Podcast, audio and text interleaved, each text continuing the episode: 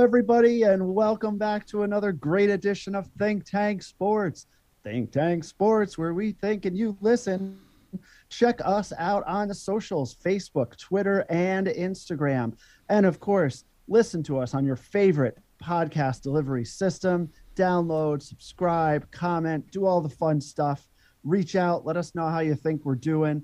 And today, we're going to talk a little West Coast, Best Coast, as our good friend Jeremy joins us from out in what looks to be, I guess, sunny California there, Jeremy? Yeah, a little chilly, 65 degrees, but we're doing okay out here. The struggle is real on the West Coast, Dave. Apparently so. So, Jeremy, it seems like when we do these championship review podcasts lately, we're talking to you because they're all happening out there in Los Angeles. We had the Rams, of course, just win the Super Bowl.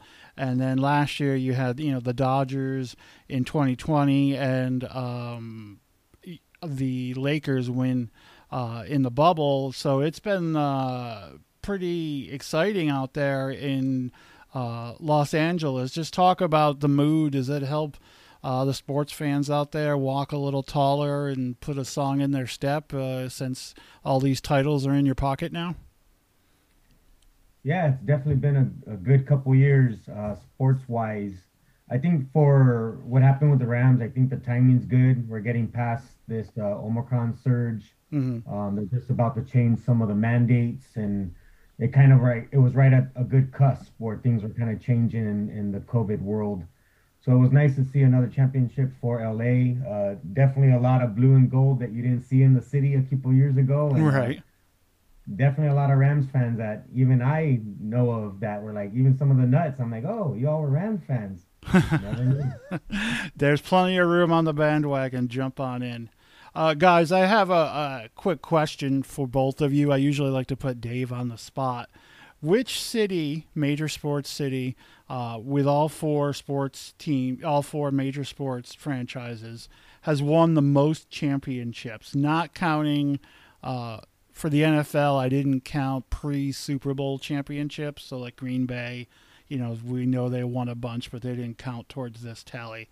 Any idea which city has won the most championships accumulative? Dave, we'll start with you since I like to put you on the spot. Yeah, I mean, I have to believe, well, I think it's got to come down to three. It's either New York, LA, or Boston. Mm-hmm. And I say that because the Yankees have the most in baseball. The Celtics have the most in the NBA. Yep. The Lakers have a whole bunch, only one behind the Celtics right now. The challenge with New York is, at the Yankees, they have some titles from the other teams, but, Boston has, probably more balance. Come on, stop hemming and hawing. Give me your answer. Yep. I'm going to say Boston. That would be incorrect. Jeremy, you want to take a shot? Oh, good. I'm glad. Yeah. Well, that leaves me two. The Knicks always suck, right? So I'm going to have to say L.A. Also incorrect. It would be the nexus of the universe. The city's so nice they named it twice. New York City has 53 total championships, guys. Yankees with 27, the Mets with 2, the baseball Giants with 5. The Brooklyn Dodgers had 1. The football Giants had 4. Again, yep. Not counting the 4 they won before the Super Bowl. The Jets have 1. The Knicks have 2. The Rangers have 4. The Islanders have 4. And the New Jersey Devils have 3. So 53. Aren't some of those teams on the other side of the Hudson? Well, come on. Mine are all Metro LA. Okay, that's fair. That's fair. And Boston at least is all Boston. Are we going into the marsh? What are we doing over there? Boston was second. What are we doing? Boston was second. Yeah, that's where the bodies are. Yeah. Boston has 39. Red Sox with 9. The Boston Braves with 1. Patriots with 6. Boston Celtics with 17. You're welcome. And the Boston Bruins with 6. And then LA was third with 21. You have the Dodgers with 5. Anaheim Angels have 1. The Rams now. The Rams have one. The Raiders had one. The Lakers have 11, and the Los Angeles Kings with 2. So Chicago's fourth with 19, in case you were wondering. So I just thought it was interesting, you know, to see how many cities have, you know, all these championships. But here's the second trivia question I'll put you on the spot with. Has any city ever had all 4 teams win a championship in the same season? Well, didn't Tampa Bay come close? Did they get 3? I believe they had 3. That's correct. I know Boston had.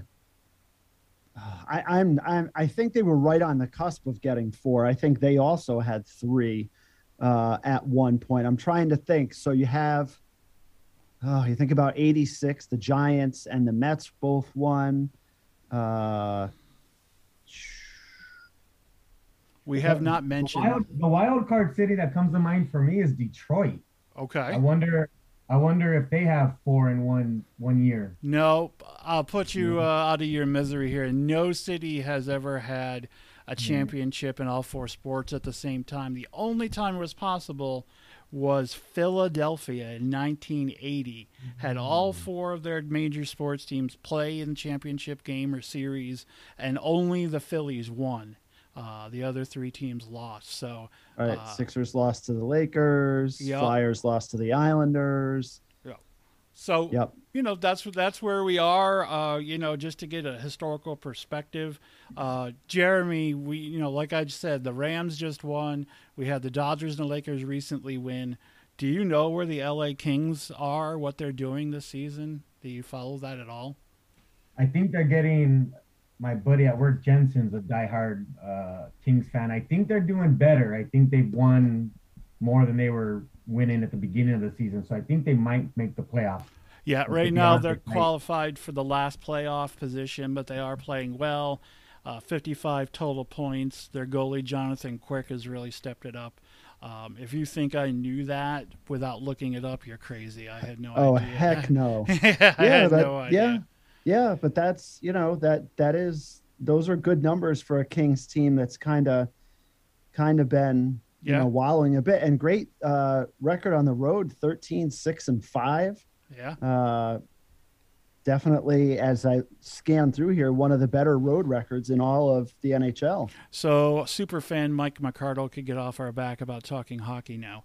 Yep, there it is. Jeremy, talk to me about what the city was like during Super Bowl week leading up to the game. I know I've heard a lot of people say early on in the week it didn't feel like a natural Super Bowl lead up, mostly because the city is so spread out and the Rams are fairly new to that town. The two, you know, there wasn't a lot of the team jerseys on the street, that kind of thing, events all over the place. Did you have a feel for it being, you know, a Super Bowl week in Los Angeles? In certain parts. So for those of you that aren't familiar with the layout of LA, where they play down in Inglewood is about 10 miles like southwest of downtown LA. So there wasn't a lot of stuff until maybe like the Friday before. Mm-hmm. At the stadium, but in downtown LA, still at the Crypto and at the LA Live and at the convention center, they had their NFL experience at the convention center. Mm-hmm. My daughter went to that on Friday night. She went to that Bud Light concert series with Gwen and Blake. Oh, nice! Saturday, she went and saw Miley and Green Day. Oh, wow! So I could tell you, my daughter and her mom, not me. I wasn't invited, but they went. Well, funny story, I actually went to Portland for my first in-person conference in like 2 years. It was a camp conference. Oh. And I didn't realize it till like a week before I left. I'm like, wait a minute, we're leaving to Portland when everybody's going to LA. Oh, jeez. But when I got back in, I flew back in the Friday before the Super Bowl, and there was a bunch of Bengals fans all geared up, flying in. So that was kind of cool to experience the airport Friday night. But yeah, in downtown LA, there was a lot of stuff going on. After, I'll send you a text. There's a funny picture that Izzy and her mom got. She met Dave Roberts and took a picture of him. But it sounds like a joke, but Dave Roberts and Mike Tyson got out of the same car.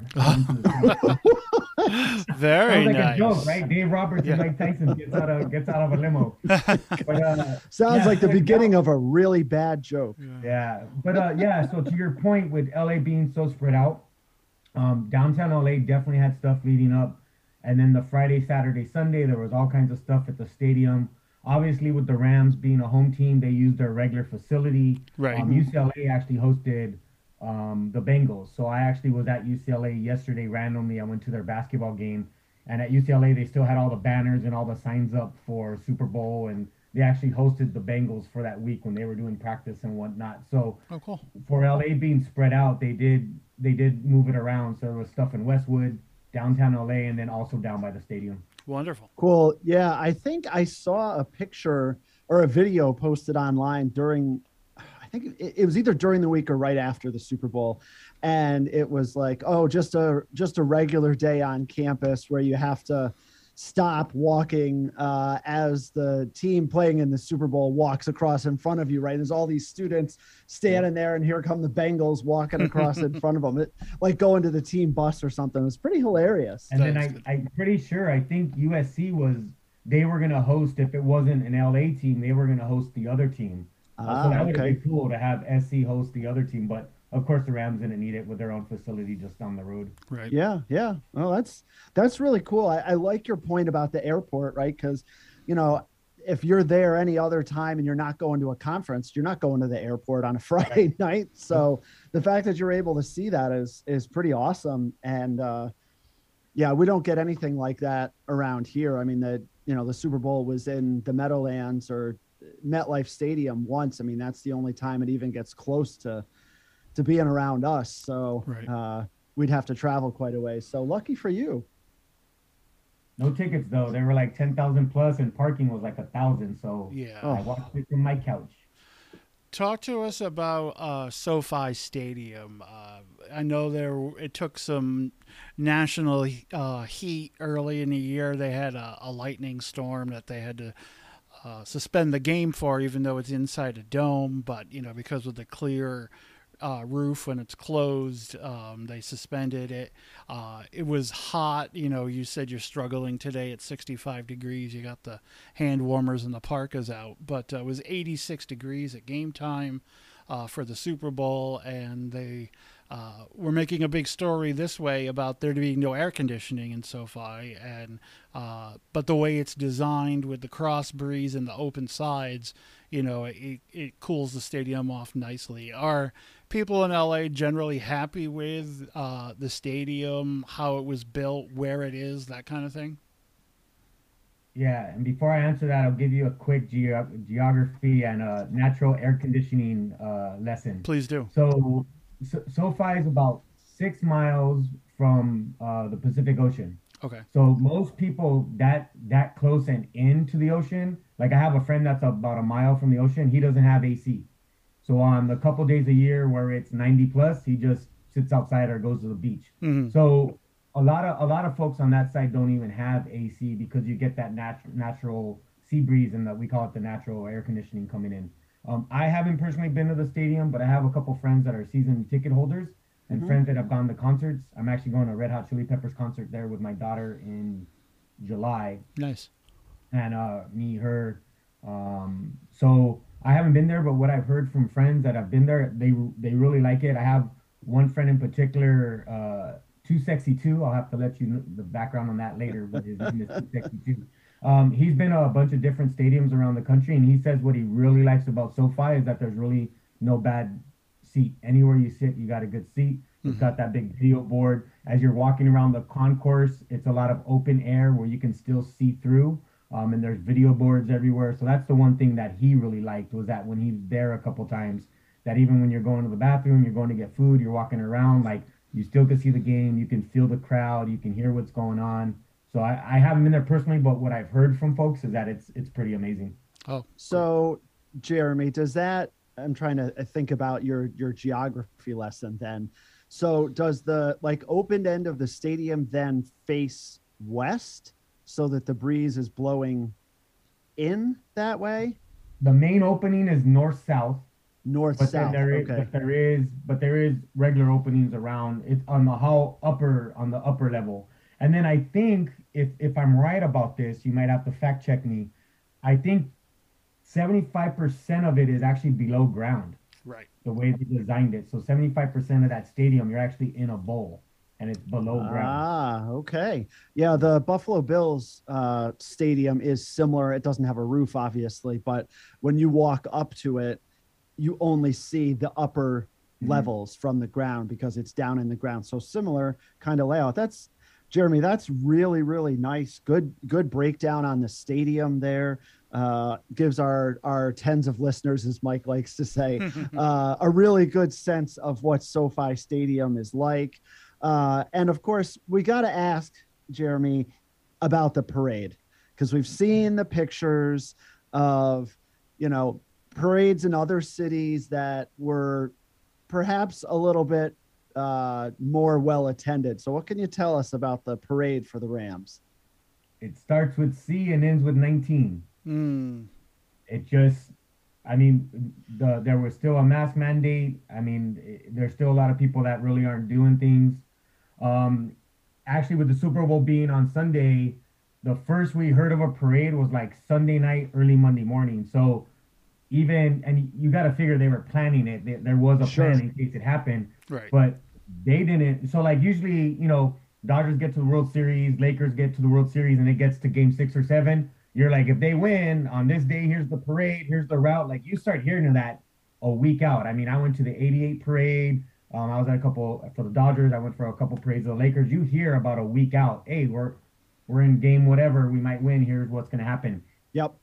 Nothing came out till I would say on the 11 o'clock news Sunday, and for sure Monday morning they were talking about it. So I can't speak for the city, but I think it was kind of strategic. With everything that's going on with COVID and the surge, it probably wouldn't have been the best politically to be like, hey, everybody come down to this party if we win the World Series. If we win the Super Bowl. So, yeah, it was mildly attended. There was a local radio show that was talking about it, and they were talking about how when the Lakers have it, it's packed. When the Dodgers have it, it's packed. When the Kings have done it, it's packed. But I can't speak for the city, but I'm pretty sure it was strategic that with everything that's going on, hey, let's just get something together, at least let the team do something, but we're not going to really publicize it. Where they started is the Shrine Auditorium, which is, again, geography lesson for you all on the other side of the Mississippi. It's actually right across the street from USC. You wouldn't know it. They've hosted a few, I think Emmys and even Oscars back in the day, but the way they film, you would never know that it's right across from USC. But I think they picked that spot because it's self-contained. They could have access. And then it's real close to Figueroa, which is a main north-south.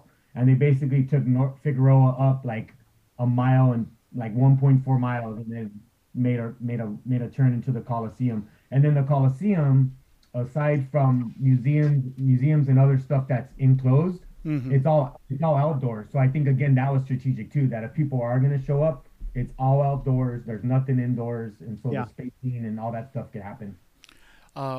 In regards to the Rams, Jeremy, what is the city's feeling about Matthew Stafford? I know, it's easy to root for Aaron Donald and Cooper Kupp and those guys that were drafted by the Rams and, have been original, members since they've moved there.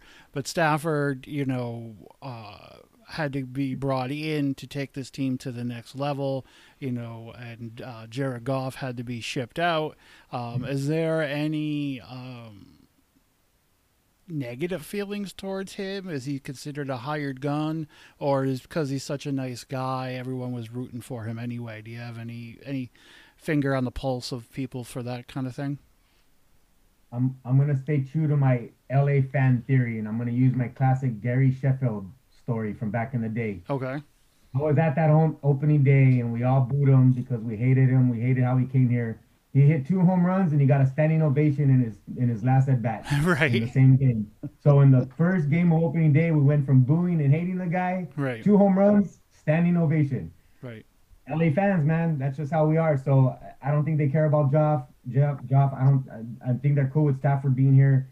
It's just a W for them, the one thing I will say is that for all the bandwagoners that are jumping on, even some of my friends, if you're listening, you know who you are. You know, the Rams have been around. They played in the Big A. Sure. They played in the Coliseum. They've been around since the 70s. So there are some legit fans that they'll tell you, I've been a fan since the 70s, since the 80s.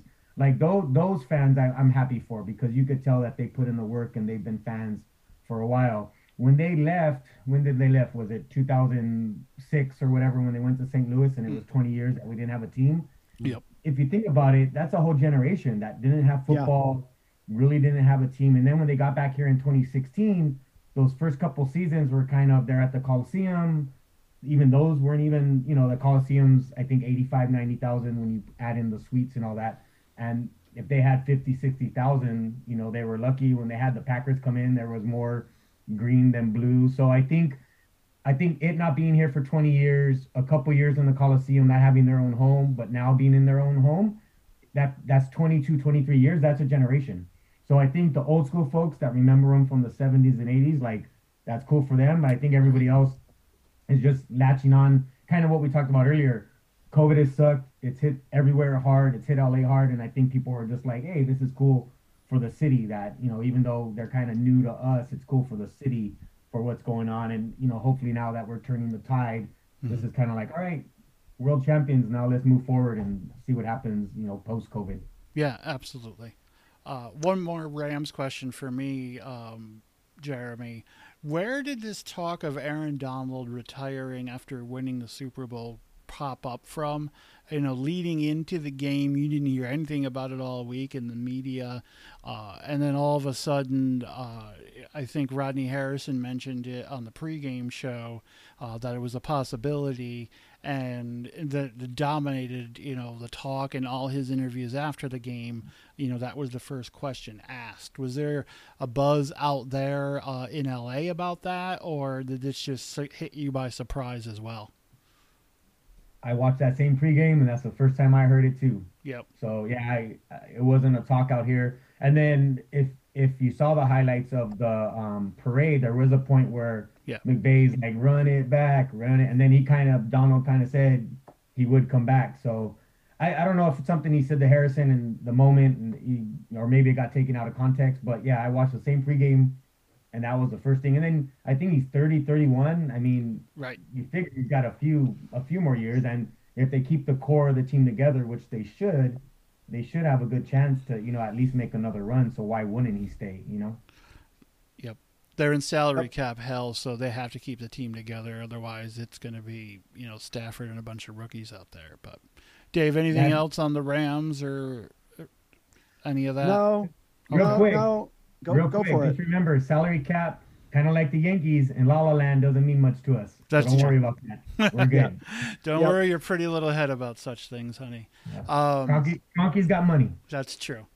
What about, let's shift a little bit downtown to the LA Lakers, Jeremy, and the debacle that's been this season. You know, stop me if you heard this before, but Anthony Davis is hurt. He's on the DL again, you know, another 4 to 6 weeks. Mr. Glass certainly is earning his reputation there. LeBron's career is receding like his hairline. They brought in Westbrook, and he's been just a bad idea. It was a bad idea from the beginning, and it continues to be. What is the feeling in town about the Lakers and where they stand right now in the 9th spot in the play-in situation in the NBA playoffs? There's not much hope, because even if they win that play-in game, they're looking at the Suns or the Warriors, which they're not going to beat in a series. It's funny, on the local talk radio, the thing they keep talking about is we could have had DeRozan instead of Westbrook. Right. If we were making the right moves, we could have had DeRozan, and then you see what he's doing with the Bulls. So, yeah, we definitely had some missteps. When Westbrook came in, I was like, and I don't know, we may have talked about it, but I thought if he could have changed his game, and I think if he could have been that hustle guy, I think it could have worked. But in watching him, and again, as a ref, I watch a lot off ball. He just doesn't do a lot off ball. Like, if you watch Steph Curry, he's the ultimate off ball guy. He's moving, he's screening, he's getting open. Westbrook's kind of like, he passes the ball and then he kind of waits and watches. and then, you know, Davis gets hurt, and then he doesn't want to play center. How are you that big and you don't want to play center? Right. And LeBron, you really can't fault the guy. He's just, he's getting up there in age, you know. And he's still, when you watch him, he's still a beast. You could tell he's putting in the workout time and his diet and all that. Like, he's doing what he has to do, but, you know, Father Time beats everybody at some point. I just think they made some missteps. And yeah, the talk out here is even if they come out of that play-in, they're still going to have the Suns or the Warriors. And I think right now, I think they have 24. I think the stat is they have 24 games left. Even if they win 24-0, that only gets them to 50. So it's basically impossible that they'll win 50 games this year. So they won't even win 50 games this year. When I think people had them, I think the over/under was maybe 53, right? 54. Yep. I would guess so. Jeremy, Mike, and I have been talking about this for a couple of weeks. The moves are terrible, and that's definitely a piece. The defense is what has been so horrendous. And Frank Vogel is a defensive guy. When he came in, the Lakers were right in the top for a couple of years. Now they are fifth worst in opponents' points per game in the league. Has there been talk about, we've heard a little bit about Frank Vogel, maybe he's going to get fired, and I think some of that's tied to the defense. What have you heard about that? Yeah, there's been a lot of talk about Vogel getting fired. And then there was a game, it was probably about 2 or 3 weeks ago, when it was really at the height. They were about to go on a road trip, and the talk was he either won't get on the plane or they'll do like a Kippen and on the tarmac tell him, all right, you're not going back. But then what's interesting is there was a game where he benched Westbrook in the fourth quarter. Yeah. And then the next day on talk radio, and it's interesting because I think it might be what's happening. Like, what they said is, if Vogel, obviously Vogel's hearing all this about, oh, I might get fired. And so their theory was he finally said, well, okay, if I'm going to get fired, I'm going to do what I want to do. So I'm going to bench this guy that's just in my way. Right. I'm going to start playing all these younger guys and start giving them some time. And I think he's continued to do that. So I think that's what his mindset is that if I'm out, if they're going to fire me, I'm going to run this team on my terms, and I'm going to play and do the things that I need to do. So I think that's a little bit of what's going on. And I think part of it too is just the talent. They just don't have the talent to play defense, especially when Davis is hurt and when LeBron again is getting years on him. And then Westbrook, I mean, you know, he's mostly offensive anyways. So the funnest thing, I think, and I think it's been around the league, is watching these guys that have come in on these 10-day contracts and kind of light it up. And they've been in the G League, and like, this is their one spot or their one chance to make it for that 10 days. So there's been a couple guys in the Lakers and on the Clippers that have come in and done that. So that's been kind of fun to kind of watch these guys come in and kind of get that shining moment with the COVID stuff and trying to keep the league moving. Yeah, Stanley Johnson has been one for the Lakers. Oh yeah, he's just been tremendous, doing everything that, you know, and he's playing a supportive role, and he's doing everything that he can, the hustle, the rebounds, the good defense. He's been tremendous. Yeah, it's been fun for sure to see that piece. I don't know if you all saw the Saturday Night Live skit they did a few weeks back. You'll have to find it. That was pretty funny. They had they were pulling people out of the stands to play because they canceled the game. They had Yao Ming. It wasn't him, but it was one of the guys, like as if he was commentating. So it's kind of funny. Yeah, you should find that if you can. There's a lot of talk about when's LeBron going to retire, and you know, there's the whole narrative of he wants to play a season with his son Bronny, who's only a junior in high school, not even a blue chip recruit at this point. Him making the league, you know, being one and done in college and making an NBA roster for a full season seems like a long shot right now. I saw an article today that said, you know, they asked LeBron if that had to happen in Cleveland, you know, would you go back to Cleveland to do it? And he said, you never say never. How would you feel if he hung around and used the Lakers as an organization to play with his son for a year? Are you signing up to see that? Are you interested at all? I mean, I think it's cool, father-son. I did hear that today too, that's what he's trying to do. And actually, the talk out here and with his, you know, the talk has been out here for a while with watching his son that that's something that he wants to do. And he's talked about it in the LA area for a while that he wants to do that. Gotcha. I don't know if the Lakers would keep him to do that. I mean, I think with the Lakers, they either have to rebuild or they have to do something with getting, like, don't get a Westbrook, like, get a DeRozan instead. So I think that's what the Lakers have to figure out. Gotcha. Is what they're going to do. I would say LeBron's maybe 2 to 3 more years where he could still be productive. And if you build around him and you get the right folks and then you get his minutes, you know, down to 20 to 30 minutes, like, then I don't think he's doing it just to play. To your point, I don't think he's doing it just to play with his kid. He's still productive. Right. I think if they build around him and they figure out the Davis situation, they probably get rid of Westbrook at the end of the season, then I think things can change a little bit. So. Gotcha. Dave, anything else on the Lakers? No. Okay. I just I know that I think quickly we want to, you know, touch on some Dodgers stuff, and we know that baseball is locked out right now. The owners have the players locked out, and we're having negotiations, and now spring training's been pushed back a week and all of that. So there hasn't been a ton of focus on teams or anything, but, and I know we talked with you about this during last season, but what is there any talk about Trevor Bauer? I mean, a couple weeks ago, you know, some stuff was going on, and I know the Dodgers had kind of, you know, kept their distance with him. Is there anything new on that front from a Dodgers management perspective?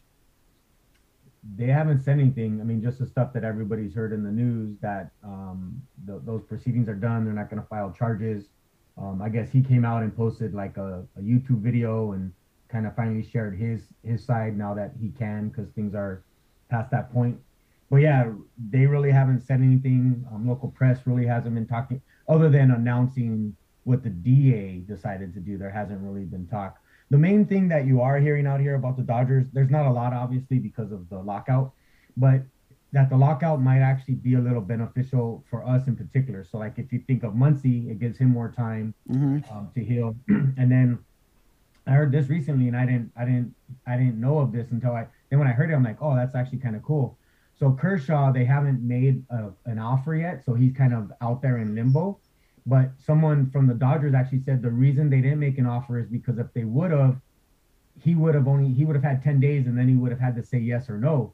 And they didn't want to put him in that corner. And since there's the lockout, they're like, okay, we don't have to do anything yet. So when I heard that, I'm like, oh, that's kind of cool. So Let Kershaw think, let the Dodgers think, because if they would have done that and then they put him in the corner for 10 days, maybe he does walk away. So I think that, so the way the article is spinning it is that Dodgers fans should take that as a good sign that Kershaw's thinking about it, we're thinking about it, and then once whatever happens with the lockout, then that offer will come, then there'll be the 10 days, and maybe it'll be in a different area where we can move forward. But overall, I think we're still positioned well. I know we lost Seager and some other folks, but, you know, we've talked about it before. We've got a wealth of talent. You usually have 4 or 5 outfielders and only 3 outfield spots, so we have a bunch of pitching. You know, Bueller's still a number one. Urias is doing really good. So I think we're well positioned. I wouldn't doubt us making the playoffs again. So I think the Dodgers are still going to be positioned for a strong 2022. With the institution of the universal DH now in Major League Baseball, that'll help your outfield situation. Muncy's coming back, like you said. Also, Justin Turner coming back from a hamstring strain. Any talk out there? Do you have any thoughts on who you'd like to see DH and who you'd like to say stays out there in the field? I haven't really thought about that, but we have talked about that. The DH, it did help us in 2020. That's part of why we won the World Series, because we had that extra bat, and that year we were even more loaded offensively. So us having the DH, and I think we talked about this a couple years ago too, that it definitely helps us out because now we have that extra bat in the lineup that can do some damage. So that's one of the big reasons we won in 2020 was because we actually had that extra bat in the lineup. So the other one too is Bellinger. You know, he's healthy. He became a dad in the winter. I guess he was at an event, a Justin Turner charity event a couple weeks ago, and all smiles, and he's already, you know, working out. Even though there's lockout, he's doing his own thing. And, you know, it's a big year for him because 2023 is his free agent year. So he's got to do, because he sucked last year. And I even think if he was on the show, he would agree. Right. Oh, absolutely. He would. 2022 is a big year for him, and it's good for us because, you know, we want him to do good for us, but he also wants to do good for him. So when he gets into free agency, makes him more marketable. All right. Well, thanks, Jeremy, for coming on and giving us that L.A. perspective. We just don't get up here in snowbound upstate New York. We appreciate you not really rubbing in the weather on us. I have noticed you stopped with the pictures of your weather app in the dead of winter, so we appreciate that. Hope you're staying healthy out there, not only with COVID, but all the running around you do on the baseball fields and football fields and basketball courts. And we're going to keep checking in with you as long as you're up for it as we move forward here on Think Tank Sports. So, again, thanks for joining us, Dave. Thanks for all your dynamite input today here at Think Tank Sports. You can check us out on Facebook, Twitter, and the Instagram, all of the places you download podcasts. We're available, and please hit us up with those 5 stars as we strive for 5 here at Think Tank Sports.